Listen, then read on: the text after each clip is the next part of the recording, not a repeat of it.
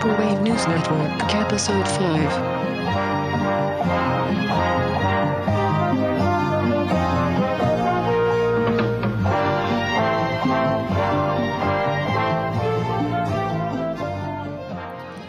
Hello, and welcome to the Vaporwave News Network, a bi weekly podcast about the contemporary Vaporwave scene. We feature news, discussion, and current trends, as well as reporting on upcoming releases and events in the Vaporwave, Future Funk, and adjacent communities. I'm your host, Alex, aka Trucks Passing Trucks. I run Pacific Plaza Records in addition to DJing and booking events over my past six years of being involved in the Vaporwave community. Welcome to Vaporwave News Network. It's episode 5, covering the second half of June 2023, over 10 years since the birth of this genre and scene. I'm going to be talking about a bunch of things that have been happening in our Vapor world, but today I'm going to start off with a bunch of like podcasty stuff and things I should probably be saying regularly off the top of like every show. So, first off, I apologize for how late this episode is. At this point, it doesn't feel super relevant as the summer light continues to fly by us, but I am happy to have it in the feed and to kind of keep the continuity and narrative of the 2023 Vaporwave scene preserved for the future. But bringing it back to current stuff, I also launched two new curated playlists on Spotify to replace the abandoned editorial playlist. So I'm super stoked that people are digging them and starting to follow them. My initial goals for the main playlist have actually been exceeded in like the first 48 hours here, and uh, the other playlist is slowly gaining some follows as well. So, what are these two playlists? The first one is Contemporary Vaporwave. Contemporary Vaporwave is the main playlist capturing all things Vaporwave, Future Funk, as well as the beloved subgenres like Slushwave, Barber Beats, Late Night Lo-Fi, Vapor Trap, of course Classic Style, and many more. There's going to be 10 new selections added every other week, which means it will stay fresh, covering the past six months in the scene. Fresh Future Funk is a playlist in a similar vein, rotating tracks every other week, but this playlist is also going to have some classics and deep cuts from the past eras of Future Funk. I'm curating that one under my DJ alias, Trucks Passing Trucks, and I do want to have like a DJ friendly and dancer friendly vibe going on with that playlist. So please remember, it is only Spotify content that will be on the playlist. An old music uploaded to Spotify recently is- not really going to qualify for playlisting in most cases, and I will be checking. But if you would like to submit to the playlist for consideration, check out our link tree and use the submission form. Please follow the directions for each question and don't spam me with stuff released before July 1st. A quick reminder please subscribe to the podcast and follow us on your platform of choice. If you are checking this out on YouTube, remember to like, comment, and subscribe, all that good stuff. And if you can leave a rating on your streaming platform of choice, if it allows you to do that, please do that as well. You can also follow the podcast on social media at VW News Network. We're currently on Instagram and Twitter, but I might consider expanding it to other platforms in the future. So again, that's at VW News Network. I'm also hoping to start like a paid subscription or monthly donation to help fund the podcast, pay for my time, as well as give me the ability to commission graphic designers, make some merch, all that kind of good stuff. But with all that out of the way, what has been going on with me?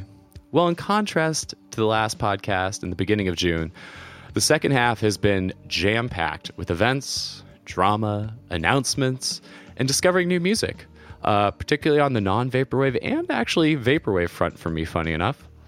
When I finally circled back around to this podcast episode, I was also, you know, compiling the new playlist I mentioned, and damn, I actually discovered a lot of new and high quality vapor and future funk kind of things.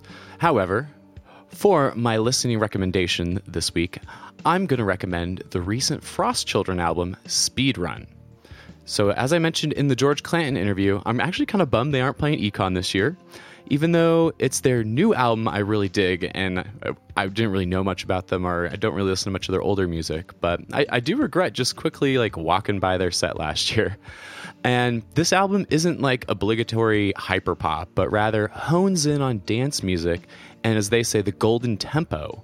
And it also forays into like electro twee R&B and teeth gnashing electro noise bangers.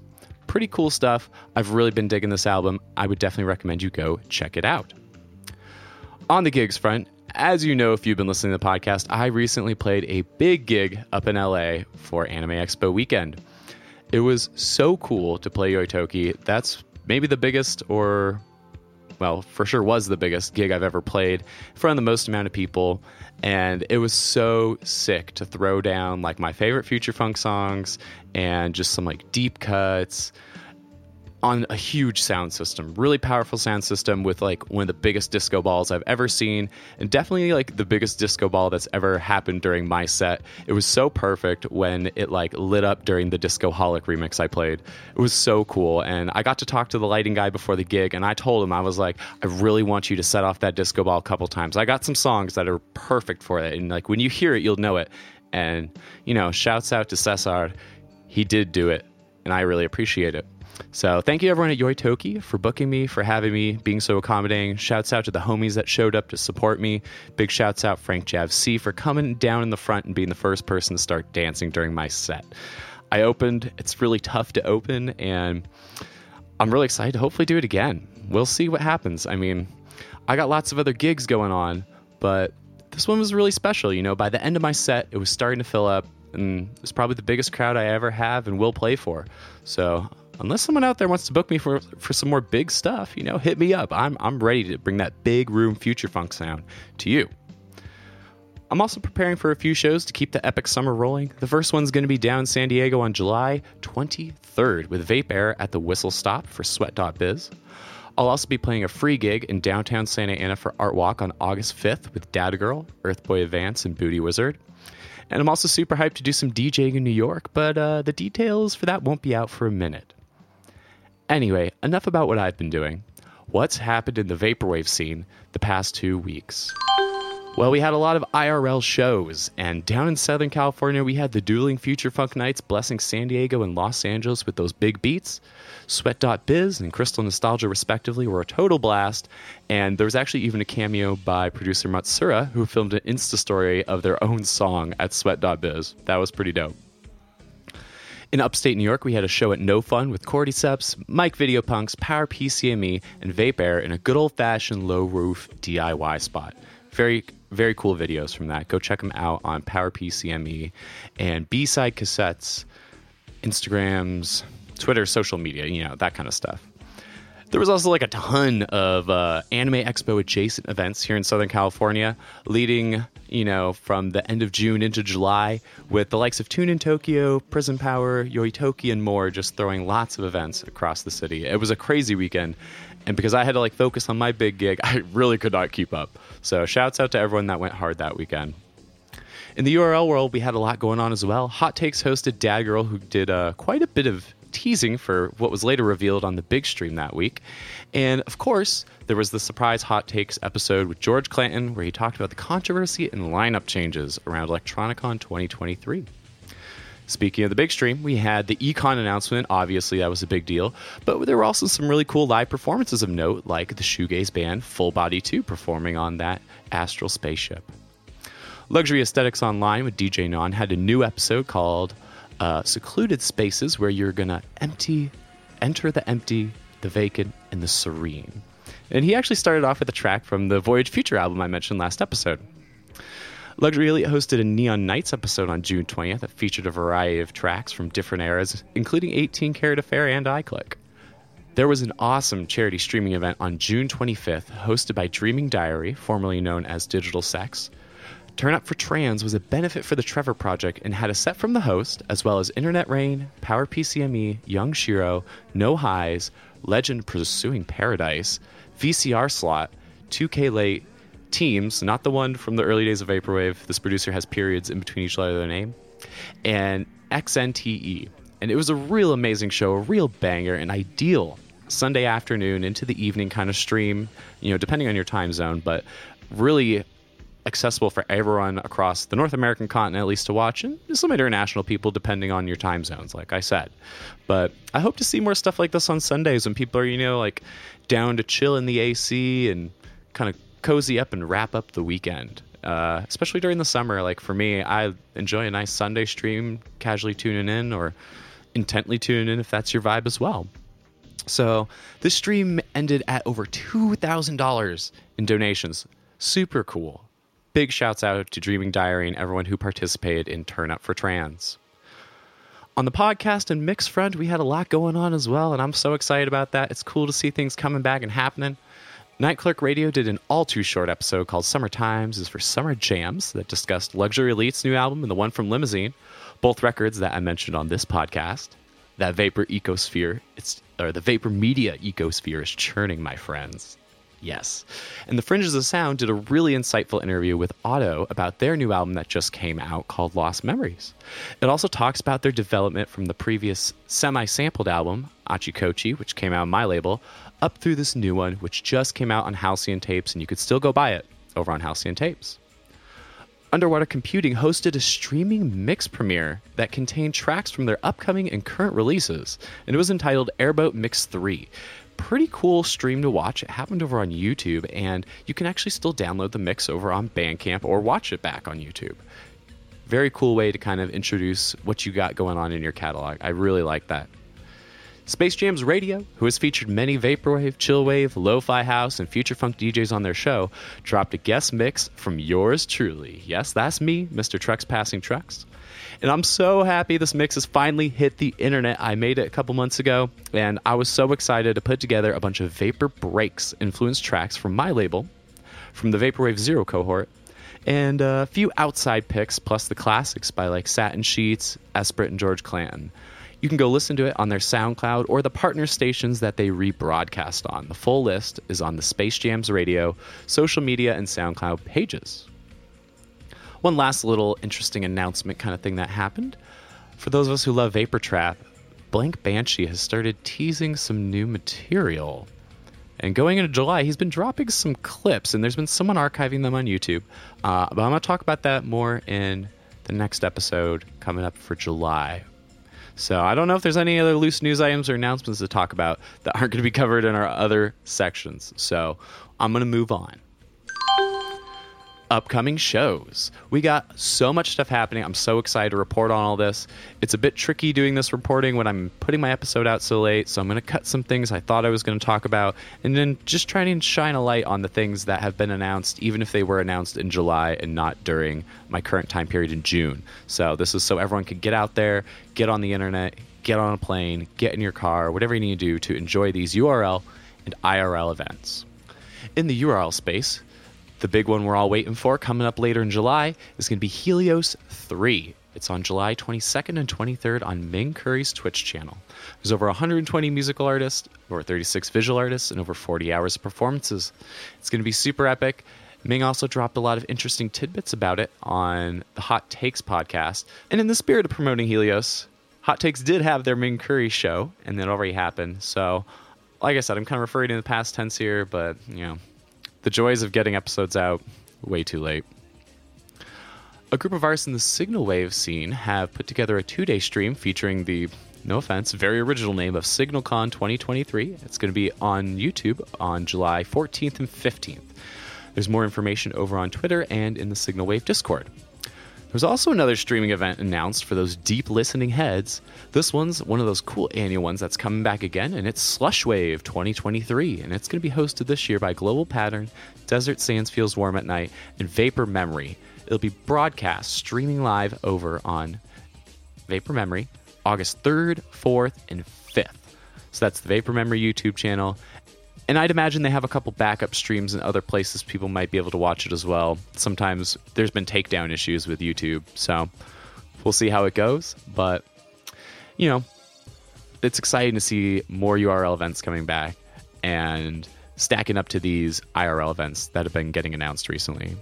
But don't forget, there's still lots of other little smaller curators doing regular streaming things like Big Baby Prophet is back to spinning Vapor Vinyl every other Wednesday night on YouTube.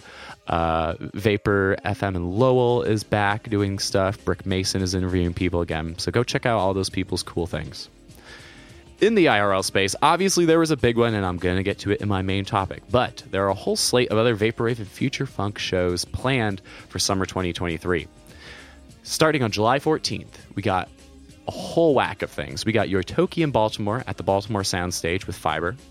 On July 14th in Columbus, Ohio, I finally got a great submission to our upcoming event submissions form. This was actually the first one, so I'm going to give it some like shine here. And they wrote, Join Simple Syrup for a special album release show for his new album Bloom, releasing July 14th on Business Casual. He's playing alongside A Hero, OK Baby, and Crystal Eternal. Bloomsday promises to be a night you won't forget. Doors open at 8 p.m. Tickets are $10 at the door for guests 21 and over, or $12 if you're only over 18. It's at Cafe Bourbon Street in Columbus, Ohio. July 14th is poppin', and over in St. Louis, Vaporspace STL is hosting a Bonus Point, Opie, Scythe Heaven, and Doi show at the Platypus. So, whatever part of the country you're in, maybe there's something cool going on for you. As long as you're uh, east of the Mississippi River, did I get my geography right? Whatever. Speaking of geography, we have an artist who's going to be crossing the whole country this summer. We had the Vaperror Summer Splash Tour from July 20th to 30th, and he's going to be hitting up the Southwest and the Midwest, including dates at July 20th in downtown LA at the Resident with Data Girl and N-Rail. There's going to be something on July 22nd, I'd imagine. July 23rd, he's going to be down in San Diego at Sweat.biz for Comic Con weekend. It's a show I'm playing that I mentioned earlier. June 24th, he's in Mesa, Arizona. The 26th in Nashville, 27th in St. Louis, 28th in Chicago, and finally wrapping it up at Midwest Aesthetics Summer Synapse Festival on July 29th in Madison, Wisconsin at the High Noon Saloon with Luxury Elite, A Hero, Fire-Toolz, Van Gogh, Simple Syrup, Young Shiro, and more, including some local Madison artists. It was cool to hear about that because the uh, Midwest Aesthetic guys were interviewed on the Utopia District podcast. You should check that out if you want to hear more about the festival and the organization of it. On the 28th, there's another event happening. It's Skeleton Lipstick's Dark Synth Witch House Wave Party called Eclipse. That's at the 700 Club in Philadelphia. It's got some uh, vapor adjacent vibes, but it definitely stays dark and dirty. So check that out if you live in Philly. Also, go check out Virtua 94. They have a whole slate of events that aren't necessarily vapor, but maybe are a little bit adjacent if you're looking for party times in Philadelphia. On August 5th, my label Pacific Plaza is presenting a lineup of friends and family for free out on the streets of downtown Santa Ana in Orange County for their monthly art walk. Dad Girl, Earthboy Advance, and the Booty Wizard are going to be playing some music alongside myself from 6 p.m. to 10 p.m. out on 2nd and Sycamore Street. So if you're in Southern California, come hang out. Lots of vendors, music, food. Some other friends of mine who run an art collective are doing live painting and an open mic that you can also participate in. So shouts out to Ulcie Pulp. There's the Death Dynamic Shroud, George Clanton Frost Children Tour going on this fall. Don't forget that was announced. Tickets are still available for those. Some dates are selling out. Might want to get your tickets soon. And then there has been some New York events announced around the Electronicon Festival, which is going to be covered in my next main topic here. Remember, if you have upcoming events you want featured, please submit them on our link tree. I still have not gotten too many submissions despite like personally asking promoters I know, so send them. Come on, y'all. Let's do this. Our next section here is upcoming and current releases, and I'm only going to do two this episode because I feel like I'm on a bit of a time crunch and just want to get this out. So, for my first album, I'm going to talk about A Hero, Thunder and Rain, which came out on Stratford Court. Vaporwave Zero fans are eating well this summer, according to the folks on the Zero Circuit Discord. This album falls nicely into the Vaporwave Zero vibe I mentioned last episode. Clocking in at barely half an hour, it's much shorter release than his last album, Cloud Zero, and it features a mellow, consistent vibe that largely eschews samples in lieu of warm pads, round bass tones, and the signature slowed down breaks. While it has thunder in the title, I feel like it's a little more in line with the rain part of the name, especially with the really welcoming sound design, slow rolling suspended chords, and just amazing atmosphere created on so many of these tracks. There's great flow on some of the tracks on this album, including right out of the gate on tracks one and two, and I think it really brings a cohesion to the whole thing, despite its shorter uh, track times. It's out now on cassette and vinyl through Stratford Court's Bandcamp, and they have some really beautiful uh, editions, so go look that up. The next album I'm going to talk about here is by Slower Pace, and it is an album released recently called The Great Escape. Slower Pace is a Barber Beats artist who's been curating lots of different sounds over the past couple of years, but recently has been putting out a whole spate of different albums in the Barber Beats universe. This one starts out with an oud like instrument playing solely over the intro track, and it really sets the mood, and paired with the artwork, it really gears you up for some Lawrence of Arabia vibes.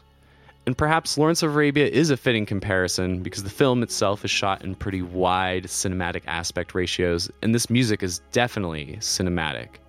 Using barber beats as a starting point, Slower Pace leans into the Middle Eastern sounding samples, percussion from Indian music, and scales or modes of like Arab music. While other Barber Beats albums have plumbed similar territory, this album stands out as a holistic effort that digs deeper than pure vibes. The song titles and sample choices kind of hint at the Western gaze, something that I feel is expressed in the album art as well. The album interrogates the Western Orientalist gaze by mashing different styles from across Asia, the subcontinent, and Arabia with its disparate uses of throat singing samples, religious chants, tabla percussion, and other elements of the sound design. This circles back to the Lawrence of Arabia comparison earlier, and people's critiques of the movie's portrayal of its subjects, as well as critique of the historical figure himself. I can't help but be reminded of the iconic movie poster when I look at the duotone cover of this album. So go check it out on Bandcamp or on Slower Pace's YouTube channel. We have some other releases and announcements of note. Global Pattern dropped a trio of albums recently that I think are still available as a bundle or separately. Included are some aggressive chiptune and vapor trap from Stuart Keller, Slushwave from TM Usernames, and Vapor Meets Breakcore by Hyperborea 32X. Underwater Computing dropped a phasercore slushwave album called Lovers in the Night, a collaboration between Razorblade and an artist whose name translates to Transmitter. It's made for long form fans of telepath style romantic dream music, and it's also still available on cassette and mini disc. Hotel Shampoo released an album, World's Greatest Two Day Waterbed Sale, on Bogus Collective. It's a handful of warped classic sampled tracks bathed in lo fi slush, but without the extremely long track lengths. I'm actually surprised I haven't mentioned Bogus Collective before on the podcast. They're one of those iconic net only labels that has released multiple albums a month for years on end, thanks to the hard work of its curator, Twin Pines Mall. Big shouts out to the homie. TPM is a little thanked bedrock of this scene who's helped so many artists get their stuff out there, helped guide artists, and continue to bring that spirit of classic sampled vapor to our community for like years on end. So big shouts out Twin Pines Mall. Another net label, this time the iconic Fortune 500, run by Luxury Elite, emerged from their hiatus again to drop Prequel by Late Arcane, which features a Sgt. Pepper style cover collage with like 70s and 80s references instead. It's pretty cool looking cover art. Go check out the album. The first Seaside Bliss box set, featuring three shimmering Pokemon themed ambient albums by Brick Mason, was announced on July 4th. Each of the three tapes features unique artwork by Sylphwave. The open pre order starts in a month on August 4th. There was a new single from Seattle producer Eventual Infinity. A gorgeous and contemplative ambient song called Light of Day is available right now on Spotify. Go check that one out. Producer KJ Valium self released an album called Soul Current. And Wave Style 96 released an energetic sample based future funk with a lot of chops over on the Play a Wave label. Business Casual's late June lineup also include three releases in the second half of the month. Ghost Memory released Cyber Drive on June 16th. Non Binary Love released Death on June 23rd. And Maggie.wave released Rainbow Smears on June 30th. Ognos' new EP called Gilded Sentience came out on my label, Pacific Plaza Records, on June 23rd. There's not too many copies left, so if you enjoy drum and bass, ambient jungle, solar punk kind of stuff, head over to our Bandcamp and pick it up. And a little more eats for the Vaporwave Zero and Breakbeats fans. Simple Syrup's new album Bloom comes out on Business Casual July 14th. There's a single out now on Spotify called Angel, and it's also going to be accompanied by that live show I mentioned earlier. If you have upcoming releases to send to us for coverage, please go to our link tree and use the upcoming release submission form. Priority is given to new releases. We're looking forward towards late July right now, and we typically aren't super interested in reissues. Please note if your album is not publicly announced by the time I record my voiceover and make my outline, it will probably not be featured. I do not want to make labels mad by preempting releases and getting into situations of miscommunication by having submissions sent out of turn. On to our main topic today. It was inevitable that I would be talking about the next iteration of Electronicon on this podcast. It was the biggest news in the scene and caused the biggest controversy. There are a lot of thoughts, takes, and polemics that could be discussed, but if you listen to my interview with George Clanton, I'm sure you've had enough, or you know, if you're unaware of my involvement in this whole situation, which was helping with a Q&A from the community, go back and listen to episode 4 of the podcast. This segment isn't going to discuss the controversy in detail or editorialize the reaction or that kind of stuff. As is normal to do on music news podcasts or websites, I'm going to start off here doing a boilerplate kind of history of the fest, the lineups, dates, thoughts on the venues. You know, this Electronicon is different and it's expanded in some ways, but maybe not in all the ways people wanted or expected. I will also mention some of the events surrounding the fest or rumors surrounding the fest that will hopefully give you a reason to come to New York City this August and meet other fellow Vaporwave fans, even if you choose not to attend Electronicon itself. I'll also drop a few details that George mentioned in our interview that you might have missed if you didn't want to dedicate two hours of your life listening to a Vaporwave podcast. So, here are the sections I'm going to cover a history of Econ year by year, the timeline of this year's announcement and its aftermath, other events and rumors, with a bit of my own thoughts and experience sprinkled in here and there for good measure. This is a bit of a boots on the ground history of Vaporwave's first festival that's helped spawn so much of the community that strives to bring Vaporwave into the IRL music space. This is from someone who's been there at all three and been involved in the community efforts to expand the connections being made as our genre and community continues to grow. Beginning with the history of Econ, I'm also going to trace alongside of it the history of the tape swap, which has happened every year in response to the festival. So, year one was the debut iteration, and it was announced in early May 2019. And once tickets went on sale, man, it sold out almost immediately. Wave 2 of artists was added just a month later in June, and the after parties were announced next month in mid July. It's a bit different than uh, this year's rollout. The festival went down on August 31st at Elsewhere in Brooklyn, New York, and Elsewhere was a really cool venue. It was three stories with an enormous staircase that really uh, kicked a lot of people's bums, but was also a cool place to kind of congregate and hang, smoke a little weed, all that kind of good stuff. And you could really see the crowd and all the different people going in and out and populating this like new world that was being created in front of our eyes. It was a bit of a maze inside, but kind of in a good way. There were definitely enough bathrooms you could find around.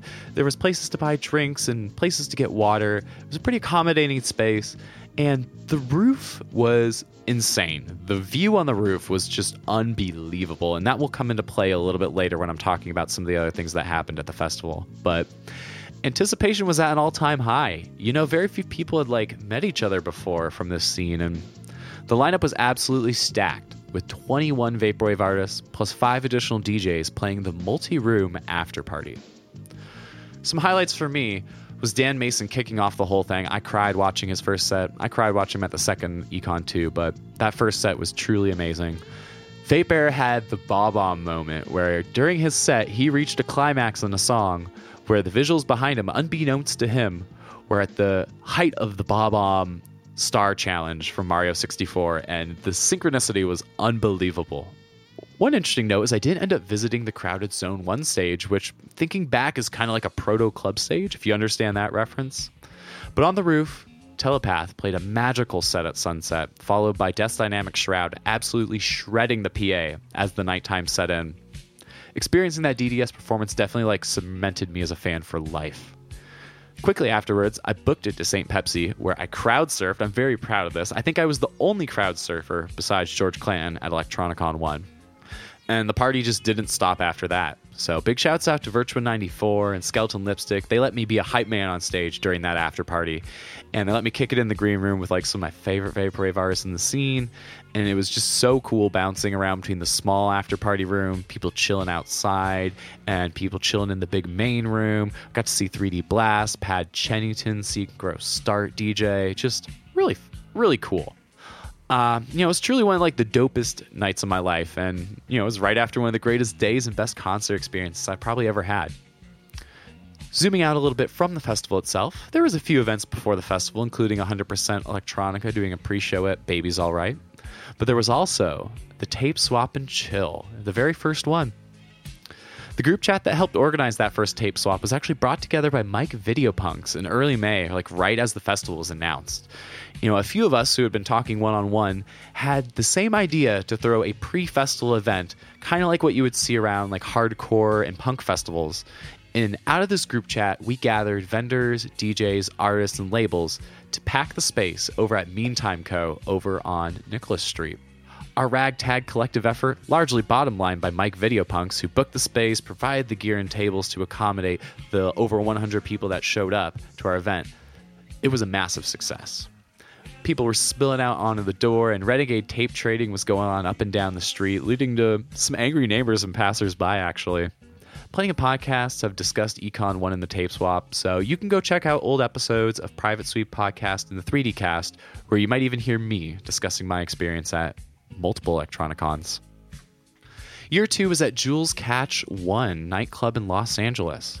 Econ 2 was announced Friday morning, the day before Econ 1 happened, which, like, thinking back, I guess I've misremembered this over the years.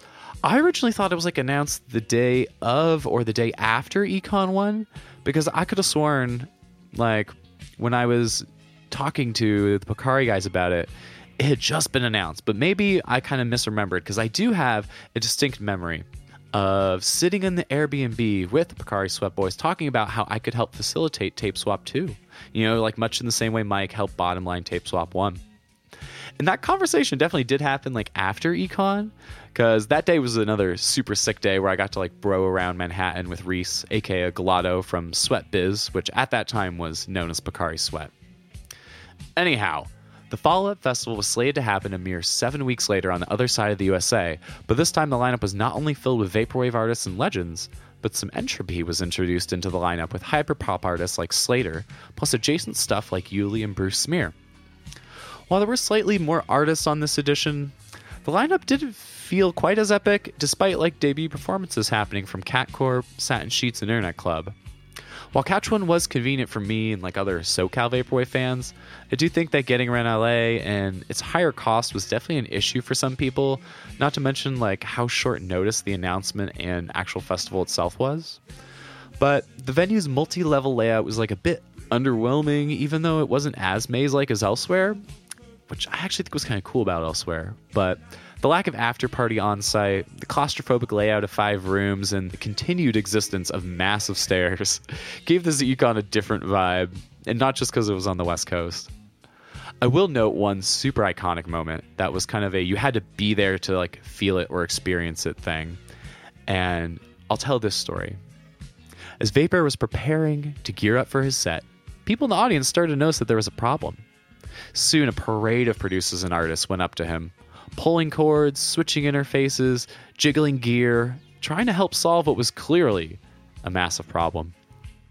As the beginning of his set time passed, frustration started to turn to anger, and out of nowhere, Vaperror grabs his laptop, turns around, and smashed it on stage before his set could even get started. It was probably like the most rock and roll moment we have ever seen at an Electronicon, and swiftly out of the destruction and crowd celebration, a thumb drive emerged along with a functioning interface that allowed Vaperror to play his set and shred his synth, although maybe not quite as intended. There were some other issues like Fire-Toolz not making her flight, but we did get a surprise set from Nick Hexum of 311, and that was definitely a special moment for the audience. It was also apparently special for Nick, as George told us on the last episode of the podcast. It's the closest he has ever played to fans in decades, you know, being like right there on the edge of the stage with no barrier between him and the throngs of hungry Vaporwave fans and aging hipsters emitting that amber aurora energy. As the night wound down, the after party was scheduled at the now disbanded Chewing Foil Gallery and Warehouse, somewhere in like Midtown LA. It wasn't like too far away, but certainly not in house like the previous Econ. It was dope getting to see young Shiro play, shouts out, brother, and uh, hanging out late with people, but you know, folks were kind of excited to keep the weekend going with daytime meetups on Sunday and taking full advantage of the autumn warmth we were getting that weekend in Southern California. So it didn't really pop off like Econ 1 after parties. Like I mentioned earlier, Tape Swap 2 was bottom line by myself. The day after Econ 1, I began the process of booking the legendary DIY venue in Los Angeles called The Smell.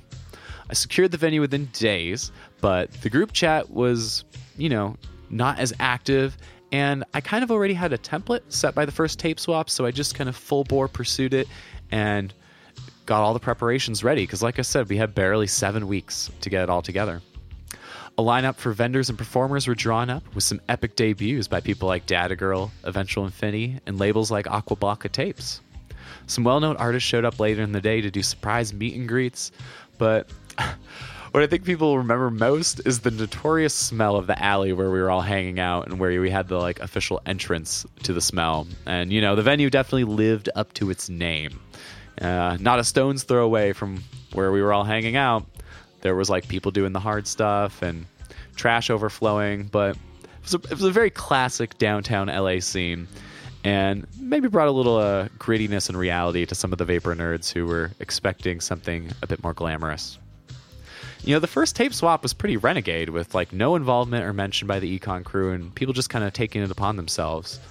And I kind of continued that vibe for tape swap too, but I did try and reach out through email, even offering a merch vending spot to the 100p crew. But I was met with a uh, resounding thanks, but no thanks, and an unspoken, we're not going to promote it and talk about this event. No biggie. Over 100 people stopped by throughout the day, and having a free, ideally all ages, community focused event to begin the weekend was kind of starting to feel like a requirement for future Vaporwave and future funk happenings. Big shouts out to Reese and the Picari homies for helping with logistics, folding tables, and making the flyer. Also, shouts out to the random private suite volunteer whose like name I can't recall. He helped navigate the stream and keep that going and uh, help cover my ass when I was busy doing so many different things throughout the day. And big thanks to Derek, who brought the wireless hotspot that helps stabilize our stream so people could tune in online. Whew. Well, it was quite a day, even though we only went from 11 a.m. to 6 p.m. But ending early kind of gave everyone time to recover for that upcoming second major Vaporwave festival happening in just a single year. Boy, we didn't know how good we had it and what we would miss once the pandemic set in, but I'm going to finally get here to year three, the return. We were post pandemic, and of course, there was lots of built up demand. In the depths of the lockdown and venue closures, it seemed that Electronicon might not come back, and George nearly said as much. However, as the world reemerged and live music stumbled back to life, word started getting around at local Los Angeles Vaporwave events that something might be happening. Publicly, it seems like it was first hinted at back in August 2021 when 100p made an anniversary post remembering the first festival back at Elsewhere. However, it wouldn't be until early May 2022 that we found out Electronicon had definitely expanded to greener pastures and a bigger venue at the Knockdown Center. Initially, only 20 artists were announced for Econ 3, a bit less than any of the previous festivals, but it was eventually expanded to 24 artists. This lineup brought in some chillwave heavy hitters and continued to push a bit outside the vapor sphere into adjacent emerging electronic music like Cowgirl Clue, Frost Children, Hotel Pools, and even old school guys like Small Black funny enough, I actually don't think people were as excited for like Washed Out, Neon Indian, or TV Girl. Uh, because there was like sets by Luxury Elite, Giant Claw, Desert Sands Feel Warm at Night, and those were the hardest sets to see. You know, they were down the infernal dungeon of sweat and steam known as the club stage, and that might have been the most poppin' stage the entire day. At some point, we'll have to do like a club stage in remembrance thing where we get like audience sourced experiences. Because, you know, if you heard my pod with George, the club stage is actually not going to be around uh, the entire festival this time. It's only going to be reactivated for a short time in the nighttime on day two of the festival. And I personally have a feeling I think we're going to see Giant Claw in there taking us on a psychedelic technological journey to kind of close everything at the end of the night. That's my prediction. Despite the trials and tribulations of the club stage and the lack of food, the Knockdown Center was definitely like a superior venue for a Vaporwave summer party barbecue in the sticky summer sweat of New York City. There wasn't giant sets of stairs to climb, there were some real trees and plants among the beautiful decrepit industrial complexes bordering the venue. While there may have been a bit too much sun for most of the day at the stages, the lower catacombs were perfect for cooling off and having an intimate moment.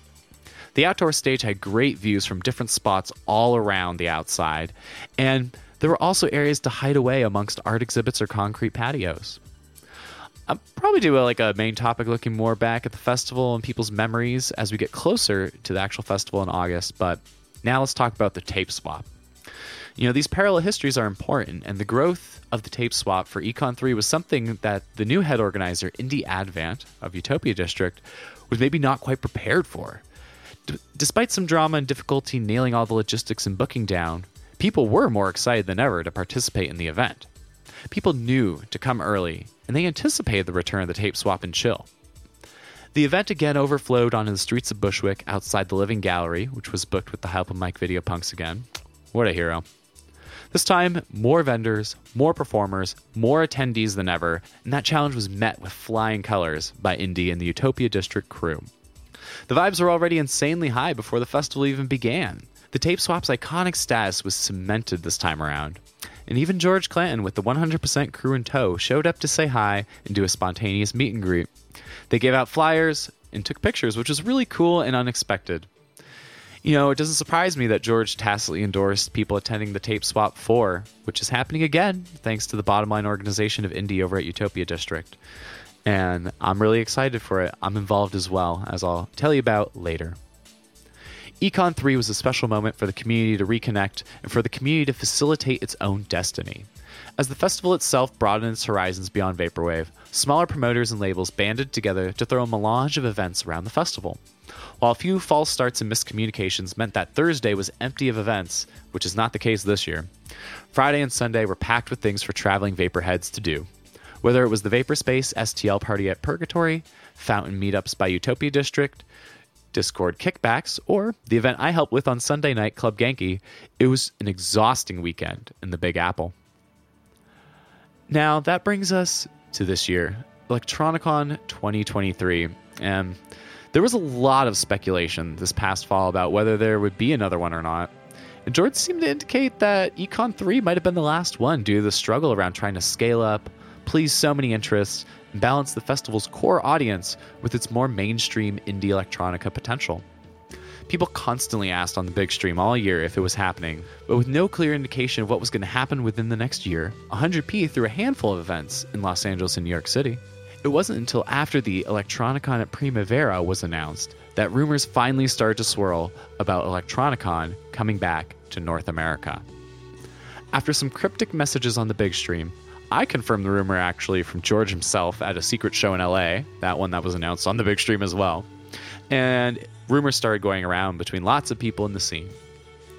Jumping ahead, as the months wore on and people started to wonder if an econ was actually going to happen, we were uh, all starting to get a little worried. The, the, traditional announcement was usually in early May, but by early June, each big stream seemed to offer less and less information. Finally, it was announced on the big stream June 22nd, and the pre sale tickets were quickly snatched up as the infamous lineup was debuted. And even the debut on the big stream was not without some hiccups, missing names, problems with the video. Uh, it was a tough one. While people had rumored that the festival would be two days, it turns out that it wasn't just going to be like a little pre show at a local venue the night before, like what happened in Econ 1.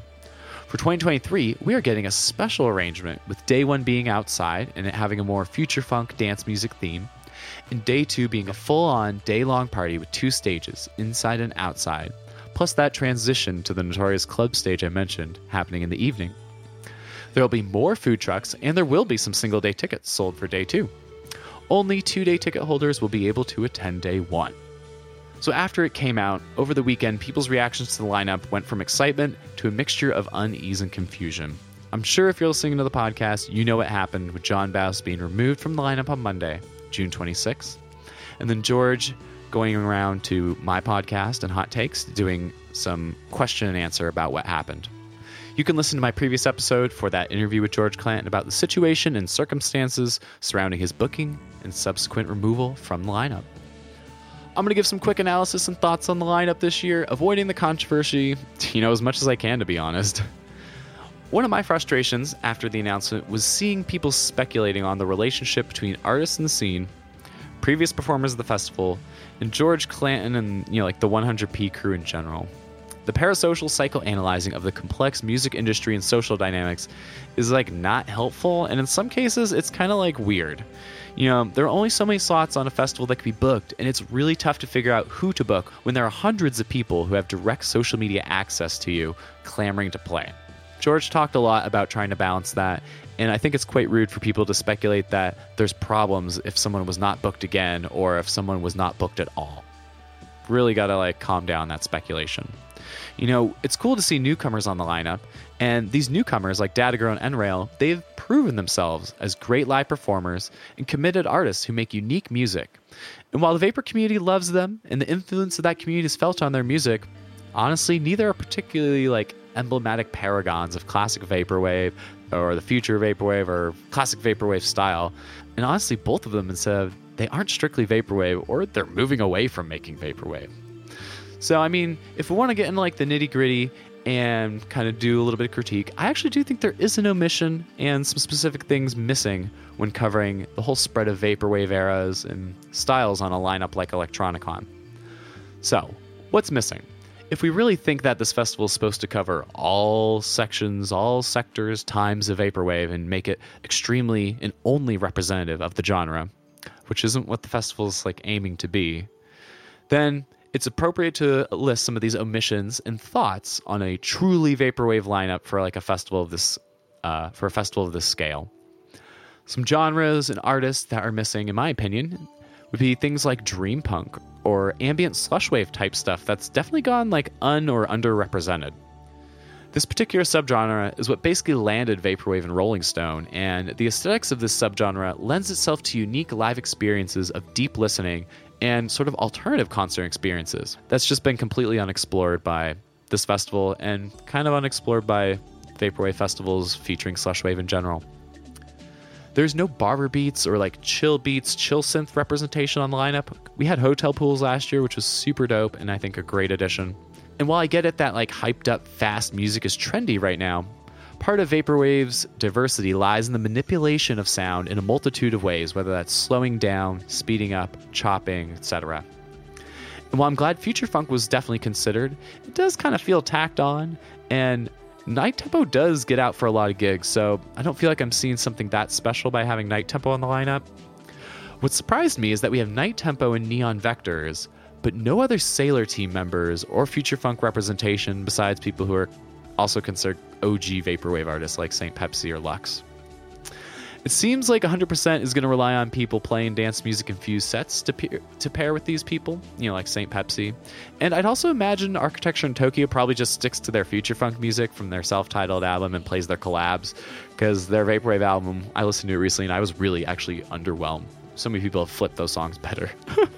But speaking of uh, Architecture in Tokyo collabs, you know their biggest ones are with Macross, and where is Macross on the lineup? That that's a big omission in my opinion. When I started my discussion of missing stuff back with Dream Punk and Ambient, my intention was to point out also that there's a missing era, and that's kind of the post 2015, post Rolling Stone hype up to 2019 era, which like kind of largely shaped the direction the scene would rhizomatically grow in the 2020s and during the pandemic era. You know, like there needs to be some representation of kind of the pre-electronicon eras of the genre, post-classic eras, and big album eras. You know, like Dan Mason is missing this year, which is like a bummer since he doesn't tour and he's kind of been on each lineup. But I do understand him not being there because we do need to bring in new blood. But there's no Christ, and I do think there's a bit of a missing hole. People from like Nana Shrines era and things like that pivoting away from the lineup and the festival itself, which is, gosh, taking up a lot of air in the conversations, I do want to highlight some things that are going to be happening in Brooklyn this year beyond the headlining event.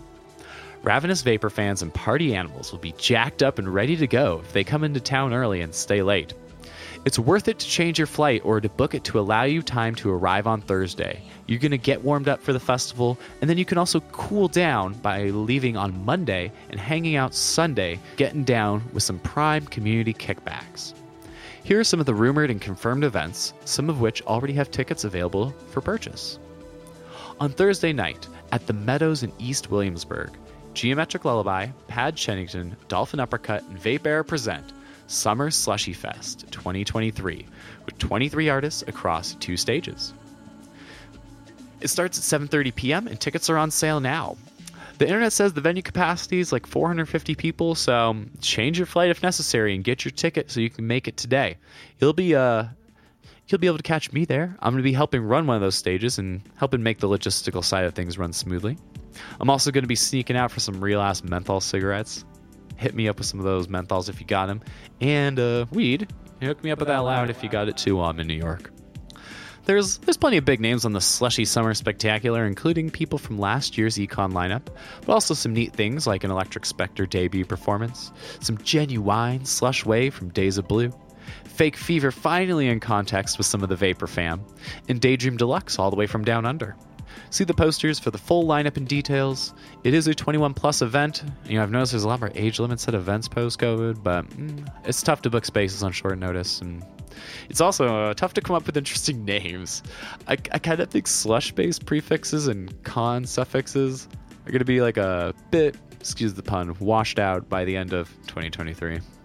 It is rumored that people are going to be setting up some meetups and pre-fest kickbacks on Friday afternoon. Apparently, the festival itself won't begin until 5 p.m. and it actually ends at 10 p.m., according to the Knockdown Center website. So, if you like to go out late, there is hopefully going to be some unofficial after parties thrown by some folks who've been cranking away in their local underground electronic rave scenes, if that gives you any hints. They might be doing it for the second night as well, but day two of Electronicon does go from 3 p.m. to 2 a.m., which will be epic and a totally long full day. I'm pretty excited. It's going to be epic, and with it starting at 3 p.m., it gives you the ability to get well rested beforehand, even if you go out after partying Friday night in Brooklyn. And finally, on Sunday, the Tape Swap and Chill 4 will be happening. There's going to be over 20 vendors and as many, if not more, performers across those two floors. It's gearing up to be an epic conclusion to the weekend, and with its growth comes a paid ticket, so make sure you purchase one because the capacity is limited at the venue. The event is going from around noon until 6 p.m. on Sunday, and it's going to be put on as a collaboration between Utopia District, Vaporspace STL, Pacific Plaza, and VA10. And like I said earlier, I believe Utopia District's also going to be organizing some meetups and kickbacks for any member of the community to attend before, during, and after Econ weekend. Lots of people plan to arrive a few days in advance to see the city or settle in. Plus, hot tip, it's cheaper to fly on like Tuesdays or Wednesdays if you can get that time off of work. I would also not recommend staying too far out beyond like Maspeth and Ridgewood. Public transit isn't as straightforward and there's not as much subway transit once you get towards Queens. And like most of the action for the music side of things, it's gonna be in like the westernish, sort of gentrified parts of Brooklyn. You know, not so much Bushwick, more like Williamsburg.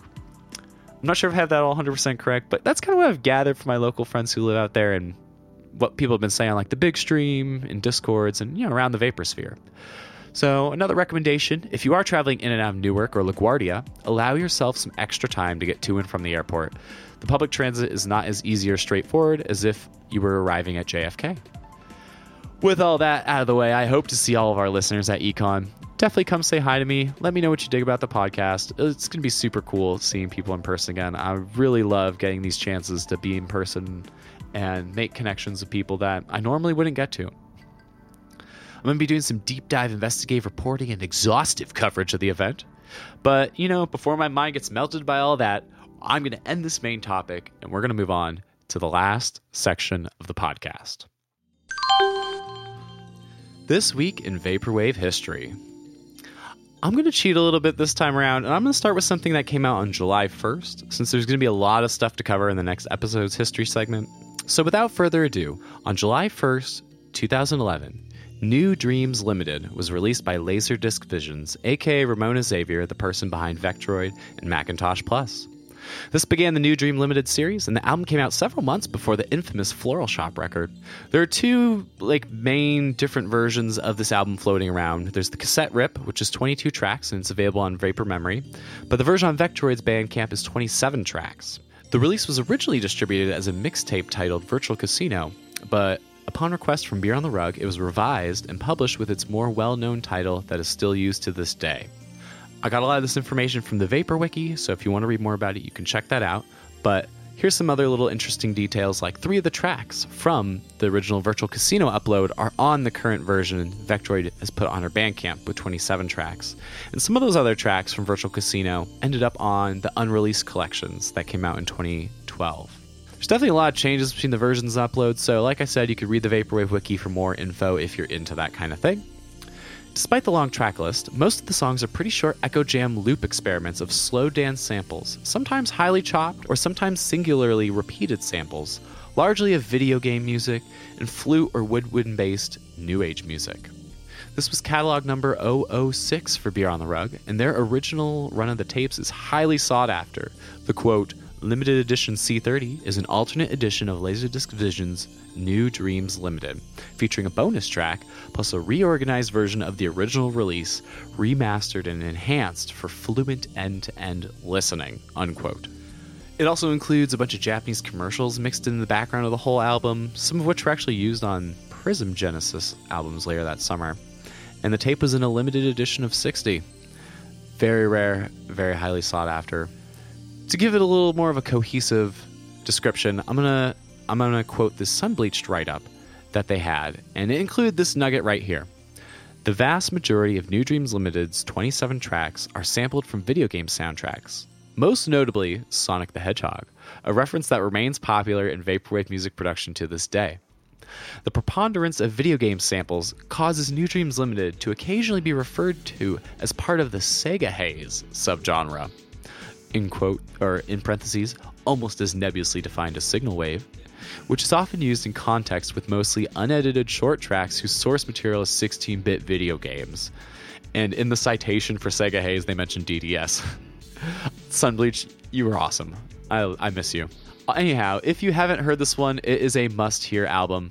Moments of it presage the iconic tempo changes of Floral Shop, and some of the longer songs develop into something, but maybe not quite the prog length epics we would see on Floral Shop in late 2011.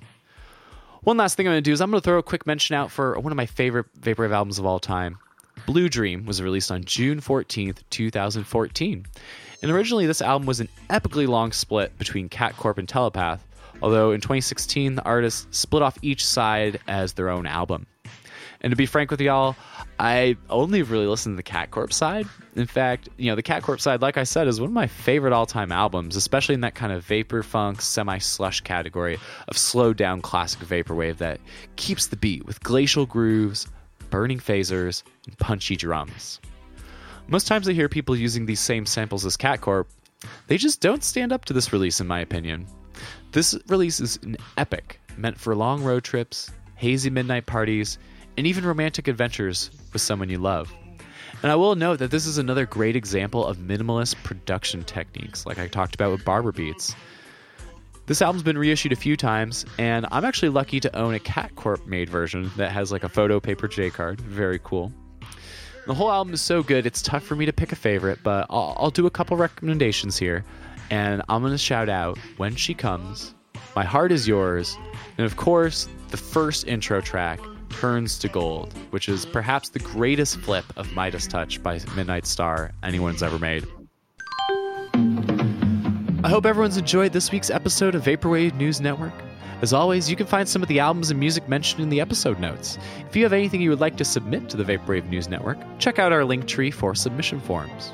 We have a Twitter and Instagram profile where we post highlight graphics with the releases mentioned in each episode, so make sure you give us a follow and repost the content. Seriously, reposting those graphics and video clips in your stories and retweeting it and all that kind of stuff, that really helps spread the word to people in our scene and it helps boost me in the algorithm. Do it, please. You can find us on those social media platforms at VW News Network. Or you can check out our link tree that has all the links to social media and submission forms at linktr.ee slash Vaporwave News Network. Should probably get a better URL soon. but if you want to get in contact with me directly, you can also do it through my email, vaporwavenewsnetwork at gmail.com.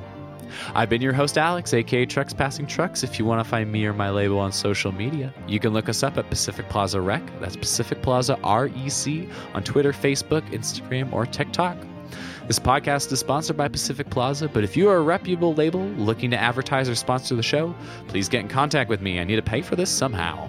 I personally have an Instagram page for my music and DJing shenanigans. It's over at Trucks Passing Trucks, all one word.